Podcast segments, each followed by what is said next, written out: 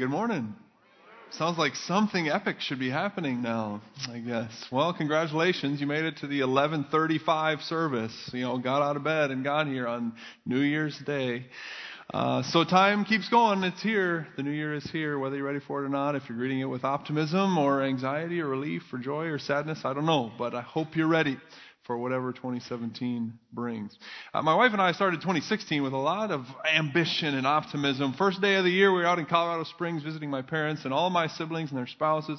We went, we hiked up this two thousand foot incline. You got a picture of us at the top. There it is to prove it. I mean, what a great place to start the new year, right? On top of the world.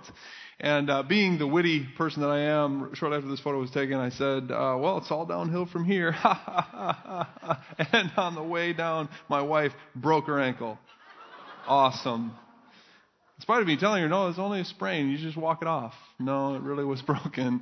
And she had to be fetched by the mountain rescue teams and endure several hours of pain and cold and before she made it to the hospital. So that's how we started twenty sixteen. We have a less adventurous day planned for twenty seventeen. I don't know about uh, what is awaiting for you, but how about the start of the new year does spark some ambition and optimism in a lot of us, right? We're kind of taught to approach this time of year in that way. It's time to turn over a new leaf, get a fresh start, get moving in the right direction. We make resolutions and we set goals trying to uh, achieve whatever we want to, uh, whatever we set out to do in the new year. We want to make it better than it was last year. Some of us probably make resolutions. Some of us maybe think, oh, making resolutions is just cliche. It's certainly cliche to break our resolutions, right? Uh, because the truth is, a lot of us don't live up to those ambitious goals that we set. But yet, we understand it to be a noble thing to keep going. Don't give up. Give it another try. Stick with it. Keep on keeping on. Those are the speeches that we've heard, right? Those are the speeches that we've given.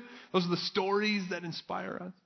In fact, think, think about what are some of your favorite um, never give up stories where people succeeded even through failure. They they stuck with it and achieved something. That's a common theme in our movies and in the stories that we like to tell, whether you're talking about The Little Engine That Could or Rocky or uh, Jimmy V battling cancer saying, don't give up, don't ever give up. Or even Colonel Sanders, who, legend has it, he tried to sell his secret chicken recipe to restaurants one thousand nine times before finally succeeding. So how about it? Go ahead. What are your favorite never give up stories? Movies or, or people that you know? Go ahead and call them out. What do you got? Zootopia, Babe Ruth, Rudy, Forrest Gump, A League of Their Own, yeah. Albert Einstein, so, some other famous, Thomas Edison, Henry Ford, some of those inventors. Who else? Remember the Titans is a good one, yeah. Some modern figure. Michael Jordan was always my hero. That story about him getting cut from his high school team. Oprah Winfrey. I don't know that one. I don't know. I, I, you're losing me now. You're losing me now. But I'm sure they're great. I'm sure they're great. Okay, that time has ended now. All right. But we have these stories, right? Those, like the boxing movies are good ones. A lot of boxing movies, I think we have a picture of those. Cinderella Man, um, Million Dollar Baby, The Hurricane, Rocky, of course, is a big one. Nelson Mandela, rock star figure from history. Uh, people like that, right? J K Rowling wasn't always a famous author, but she endured, and now she's gotten to this place, and everybody loves her books. We need those kinds of stories, don't we? We need them to inspire us to see those people taking on challenges and overcoming them, staying committed over the long haul and, and getting through it to achieve something. We need those people to pump some life into us sometimes. Like we got, we just got to see this scene from Rocky Balboa. Let me tell you something you already know. The world ain't all sunshine and rainbows. It's a very mean and nasty place, and I don't care how tough you are, it will beat you to your knees and keep you there permanently if you let it. You, me, or nobody is going to hit as hard as life. But it ain't about how hard you hit. It's about how hard you can get hit and keep moving forward, how much you can take and keep moving forward. That's how winning is done. Now, if you know what you're worth, now go out and get what you're worth. But you got to be willing to take the hits and not pointing fingers saying you ain't where you want to be because of him or her or anybody. Cowards do that, and that ain't you. You're better than that. Yes. Right. We know it's a hard world, right? It's not all sunshine and rainbows. And we need encouragement from people who've taken the hits, who've battled the naysayers, who've overcome obstacles and still achieved in spite of whoever did or did not support them. And we need that inspiration today as we turn toward twenty seventeen. Regardless of what twenty sixteen held for us, mountains climbed, bones broken, friends made or lost, opportunity seized or let go. We need uh, a word as we turn toward twenty seventeen to take us into the year with some gusto, I think. And we're not just going to watch Rocky movies, although we could do that. If we play, started playing Eye of the Tiger right now, all right, some of us would get really excited. But uh, we're going to look to the Bible. If you got a Bible, um, go ahead and take it out. It's going to be helpful to us today. We're starting a new series and a new uh, new year, and uh, we'll hear more about the new series as we go along. But let's start with this. If I was talking to someone who is just starting to read the Bible, maybe they just got their first one, don't know where or how to begin, I would say, well, you got to start with Jesus. Right? Start in the New Testament, Matthew, Mark, Luke, or John. They all tell the story of Jesus. Just pick one of them and go. Get to know Jesus. You feel like you're starting in the middle, but that's because Jesus is central. And if you took my advice, let's just say maybe you went to Matthew, first book of the New Testament, which is a good thing to do because he starts his story with the story of Jesus' birth. Of course, we just celebrated that. And as an entree into the birth story, Matthew begins by tracing Jesus' ancestry. So if you look there and you begin to read in chapter one, you see it starts like this. This is the genealogy of Jesus, the Messiah, the son of David, the son of Abraham. Now, Abraham was the father of Isaac. The New Testament starts to tell the story of Jesus. It begins with someone named Abraham. Now, he's an Old Testament figure. He appears way back here in the first book of the Bible, the book of Genesis. But the New Testament knows him quite well also. In fact, he's featured quite prominently. Uh, he appears in all of these New Testament books. Th- these writers uh, reminisce about this important figure from the past in order to uh, communicate something important in the present. And one of the common ways that they call to mind the memory of Abraham is when God spoke to Moses and he introduced himself in this way. He said, I am the God of Abraham, the God of Isaac, and the God of Jacob. It's interesting, if you've ever been invited to a party or a wedding where the only person you're going to know there is the person that invited you. And so you're mingling with people and during all these awkward conversations, you're always introducing yourself like, well, I'm with so-and-so. I'm a friend of theirs. And that has a way of sort of justifying your presence at the place. And the person hears that and they're like, oh, okay, welcome. Well, God makes that kind of association with Abraham over and over again when he's meeting someone new, when he's revealing himself in a new way.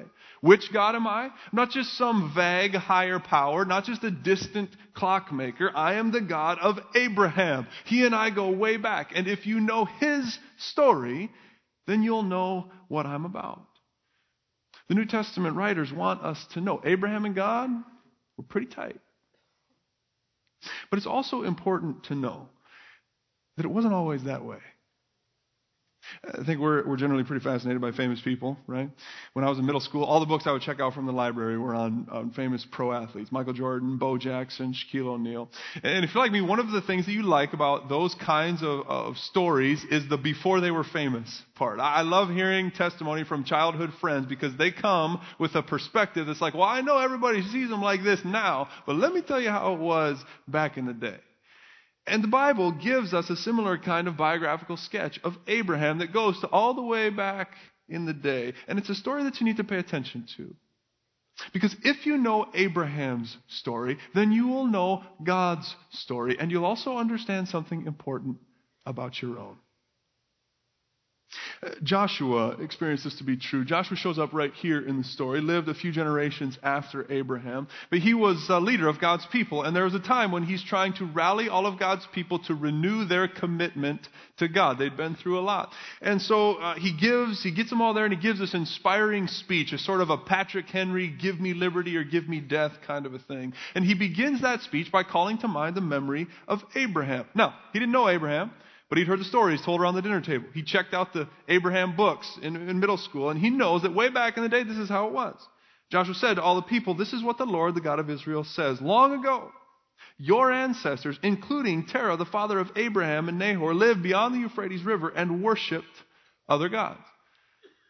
Before Abraham and God, God Yahweh, had any kind of association, Abraham's household gave their allegiance to other gods.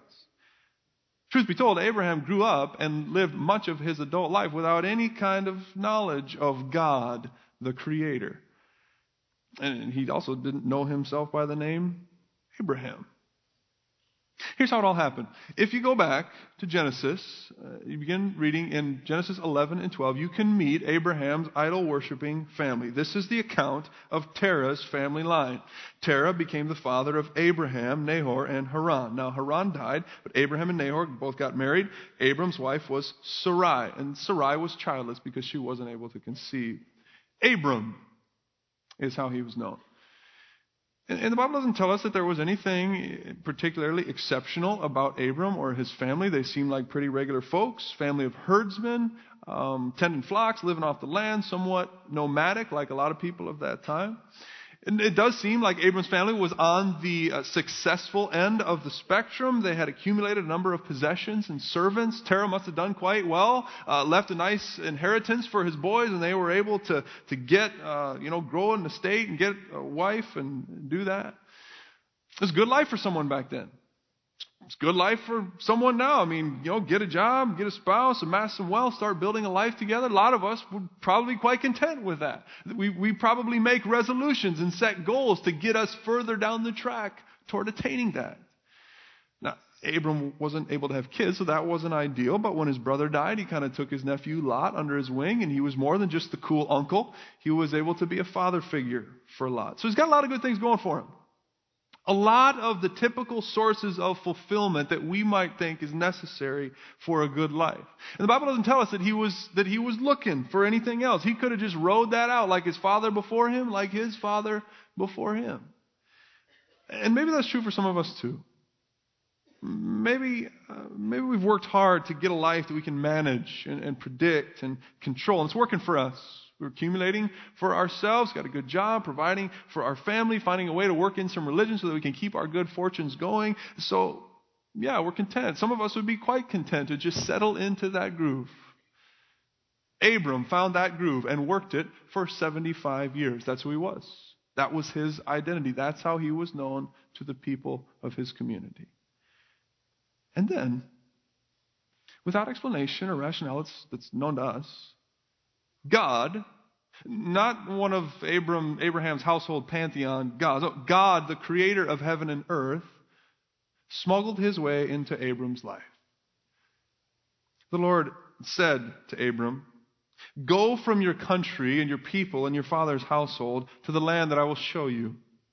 I will make you into a great nation, and I will bless you. I'll make your name great, and you will be a blessing. I will bless those who bless you and curse those who curse you, and all the people on the earth will be blessed through you."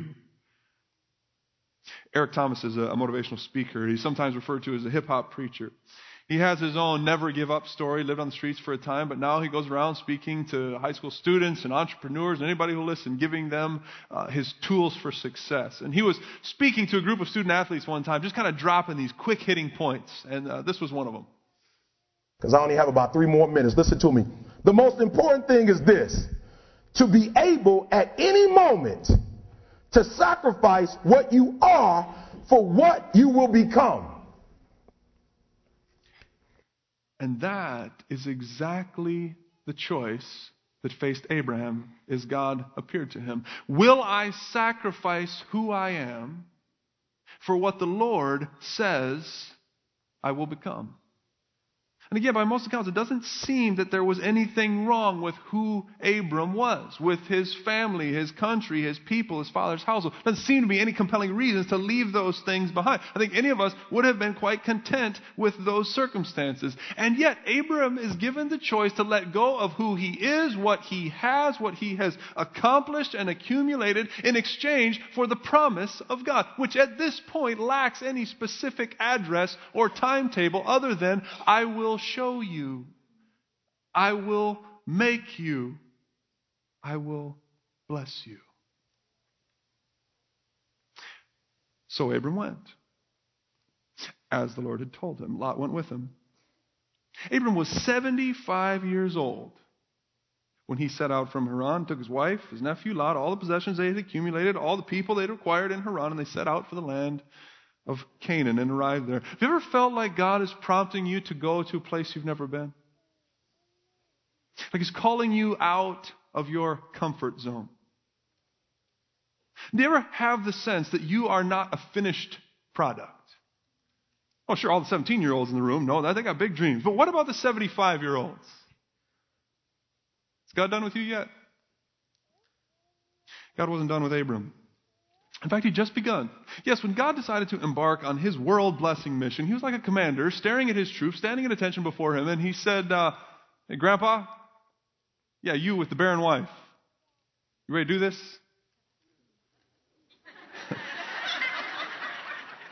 And Steve Harvey said, you crazy. Yeah, God's crazy. I mean, we all have plenty of reasons why God couldn't use us for his purposes. We're too old, too young, don't know enough, not worthy enough, too sinful. We all have those reasons. But one of the things that you find out about God as you learn Abram's story is that God is, in fact, crazy enough to call the old, young, ignorant, unworthy, sinful into action for his mission. He's that crazy. It couldn't have been long before Abram was saying to himself, this is crazy. Here, here's what happens. He um, leaves from Haran, which is up in modern-day Turkey, and he migrates down toward what is modern-day Israel into the Promised Land. Uh, it was occupied by the Canaanites at that time, obviously, and the Lord then appeared to Abram, and he said, to your offspring I will give this land. This, this is the spot that I was talking about. This is going to be yours. Great. So Abram's there, and then the next thing you know, now there was a famine in the land. Awesome. So Abram goes down to Egypt and lives there for a while because the famine was severe. What, is God a used car salesman? Now, I mean that only in the stereotypical way, not to speak ill of any actual used car salesman that I know that are part of this church. But I was like, what's going on here? God says, look, this is the land I'm going to give to you and your family. Isn't it awesome? Yeah, except for the famine, the severe famine. There's no food here. And this is where our judgments come out, right? Where we're very ready to blame God for being an idiot. God, this is the thing that you're calling me to do, but now that I'm doing it, I'm discovering that the conditions aren't favorable for getting it done. What gives? I'm telling you, I was saying exactly that thing earlier this year.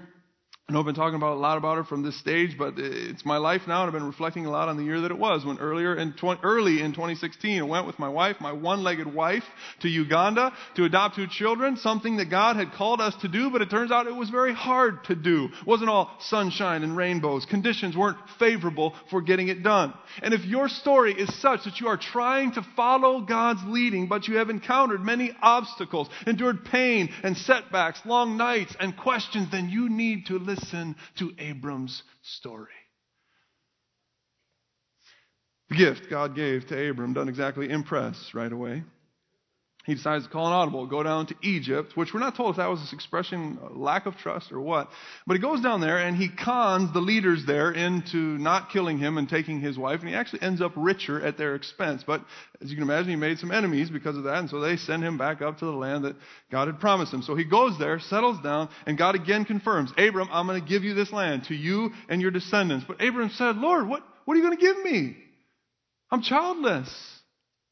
I don't have any children. A servant in my household is going to be my heir. I hear what you're saying, God, but where, where's the proof? And then the word of the Lord came to him. Abram, this man, this servant will not be your heir, but a son, your own flesh and blood, will be your heir. And then he took him outside and he said, Abraham, look up at the sky.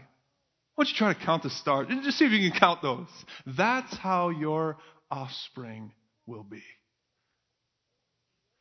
Said God to the man with the barren wife. And then uh, comes the statement that the New Testament will pick up on and play on repeat. Abram believed the Lord, and he credited it to him as righteousness. Not that he believed in God. That's not the astonishing thing to note here. I mean, he believed in God his whole life, like some higher being that his dad told him about. He was able to conceive that there was some kind of God thing out there. And plenty of people today would say the same thing if you asked them. But what they don't do is believe in God such that they organize their life around that God's agenda. They don't trust that that God's way is best and right. And they aren't willing to, in the face of difficulty or circumstances that don't immediately make sense to them, they aren't willing to to stay the course and believe that God is who he says he is and will do what he said he will do. That belief is called faith. And faith, if it's really faith, will always be put to the test. Now, if you're reading along, you might think Abram passed the test. God promised, Abram believed. Good, glad that's over. But his story hasn't even gotten amazing yet. Turn to the next chapter, and it's ten years later. Plenty of time for God to get busy on that descendants numbering more than the stars in the sky promise. But yet, Sarai, Abram's wife, had borne him no children.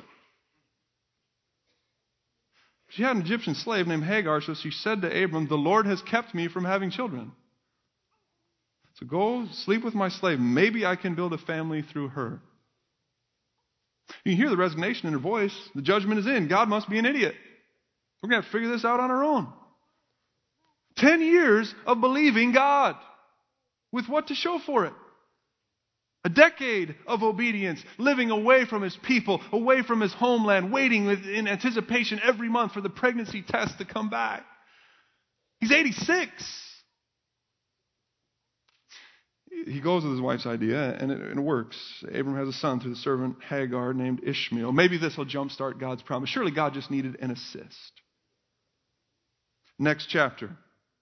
Thirteen more years have passed. We're now twenty-four years deep into this leave everything you know, and I'm going to give you descendants numbering beyond what you can count and bless the whole world through you promise from God. And Abram's got, well, he's wealthier, but he's still a foreigner in this land that God is supposed to be giving. His nephew, Lot, is separated from him. He's got an illegitimate son, which has made his wife miserable. She's jealous of the slave girl, the boy's mother. Abram would probably like to love the boy, but who knows how that makes his wife feel. I mean, it seems that there, there's only two possible conclusions that Abram could have arrived at in the last thirteen, in the last twenty-four years. Either God hoodwinked him, didn't fulfill his promise, or this is what God meant, I guess. Kind of under-delivered, but okay. Not exactly what I promised my wife it would be when I told her we were moving, but hey, honey, surprise, this is what God did. Oh, have you ever had the sense that God is done with you? Not so fast. When Abram was ninety-nine years old, the Lord appeared to him and said, "I am God Almighty. Walk before me faithfully and be blameless. This is my covenant with you. You will be the father of many nations, and no longer will you be called Abram.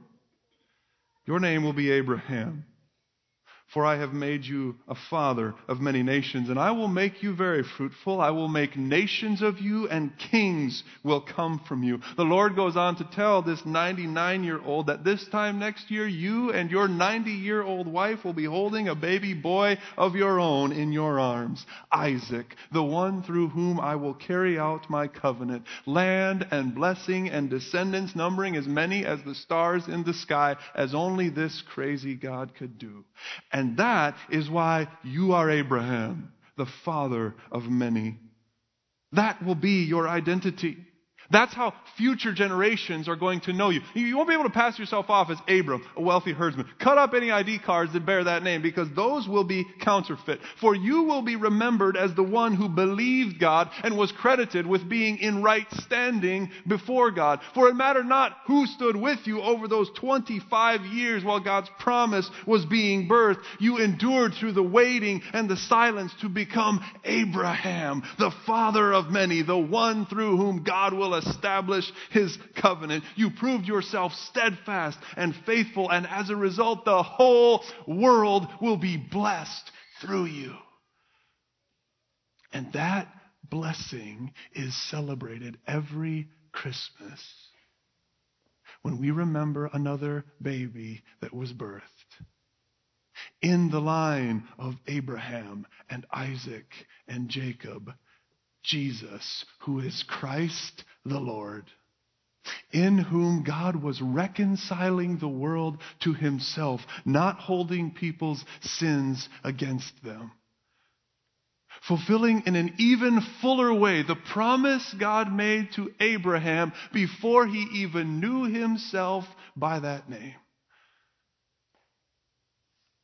So you could understand then why the New Testament would be so eager to tell Abraham's story, talking as much as it does about perseverance, standing firm, keeping the faith, enduring to the end.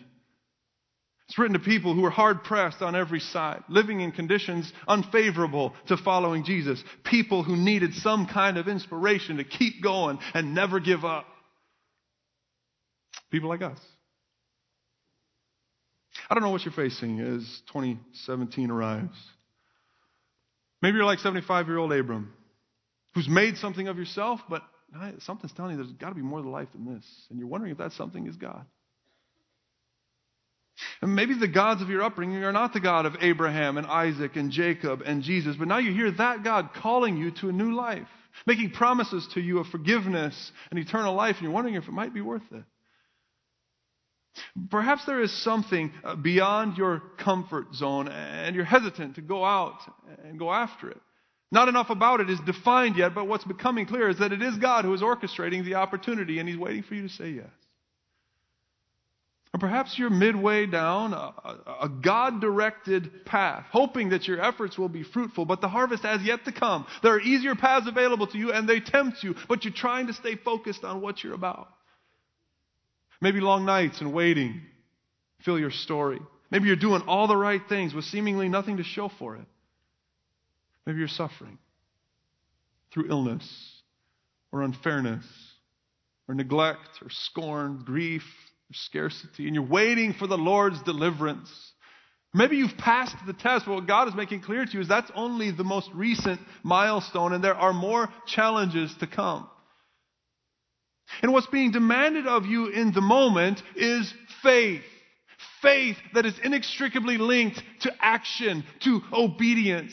Faith is being sure of what we hope for and confident of what we do not see. It's living and walking in obedience to God and believing that His path is right and best. It's doing what God commands, even if it doesn't make sense to you right now, even if it runs counter to your comforts, even if it's not the easiest or shortest path. Remember Abraham, the New Testament says. By faith, Abraham, when called to go to a place that he would later receive as his, as his inheritance, he obeyed and went, even though he didn't know where he was going. By faith, he made his home in the promised land like a stranger in a foreign country. He lived in tents, just like Isaac and Jacob, heirs of the same promise, for he was looking forward to something more permanent that God was building. By faith, Abraham, when God tested him, offered Isaac as a sacrifice. We didn't even get to that part of the story. It was amazing. God said, that son I gave to you, I want him back. And Abraham, even though or he had embraced the promises of God and he was about to sacrifice his one and only son, even though God had said to him, it's through Isaac that your offspring will be reckoned. And Abram figured, well, I guess God could even bring him back from the dead. And in a manner of speaking, he did get Isaac back from the dead because knife in hand, he was about to do it. And God stopped him and said, no, no. Now I know you, Abraham. That's who Abraham was.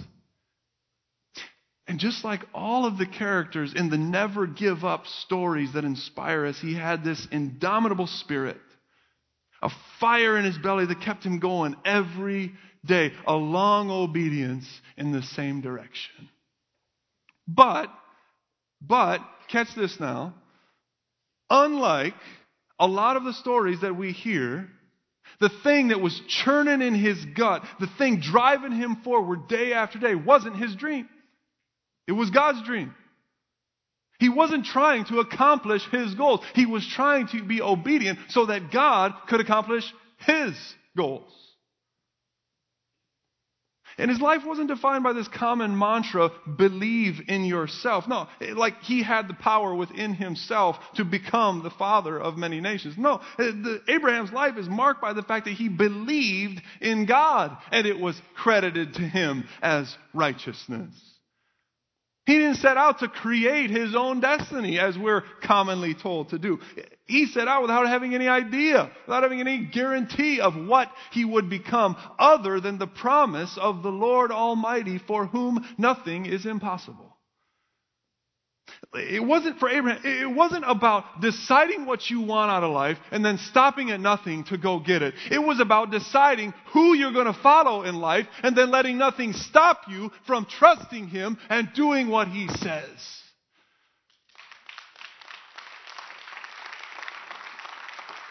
And when the Bible wants to say something important to people who are pressed and stressed and fatigued and sin sick and wondering if God is an idiot or if he just might be crazy enough to do something beyond what I could imagine, it calls to mind Abraham and says, with faith, your story can be like his. In fact, your story is his. Understand that those who have faith are children of Abraham. If you belong to Christ, then you are Abraham's seed and you're heirs according to that same promise. God's promise of new and eternal life, it comes by faith so that it might be by grace. It might be guaranteed to all of Abraham's offspring, to all of those who have the faith of Abraham. He is the father of us all. So when storms come, when life is not all sunshines and rainbows, remember that is your identity. And don't give up. You need to persevere. So that when you have done the will of God, you will receive what God has promised. For in just a little while, he who is coming will come and will not delay. And he says, my righteous one will live by faith. I take no pleasure in the one who shrinks back. But we, we do not belong to those who shrink back and are destroyed, but to those who have faith and are saved. That's who we are. We belong to Abraham. So when the world is too much for you, remember who you are. You do not belong to those who shrink back, but to those who have faith and are saved. When the consequences of sin have you feeling like all hope is lost, remember, you do not belong to those who shrink back, but to those who have faith and are saved. When life doesn't come easy and you've got only hard choices before you, remember who you are. You do not belong to those who shrink back, but to those who have faith and are saved. We're surrounded by naysayers, and you're tempted to become one too. In that moment, remember who you are. You do not belong to those who shrink back, but to those who have faith and are saved. And when you have failed every New Year's resolution for the last twenty years, remember who you are. You do not belong to those who shrink back and are destroyed, but to those who have faith and are saved. That is who you are.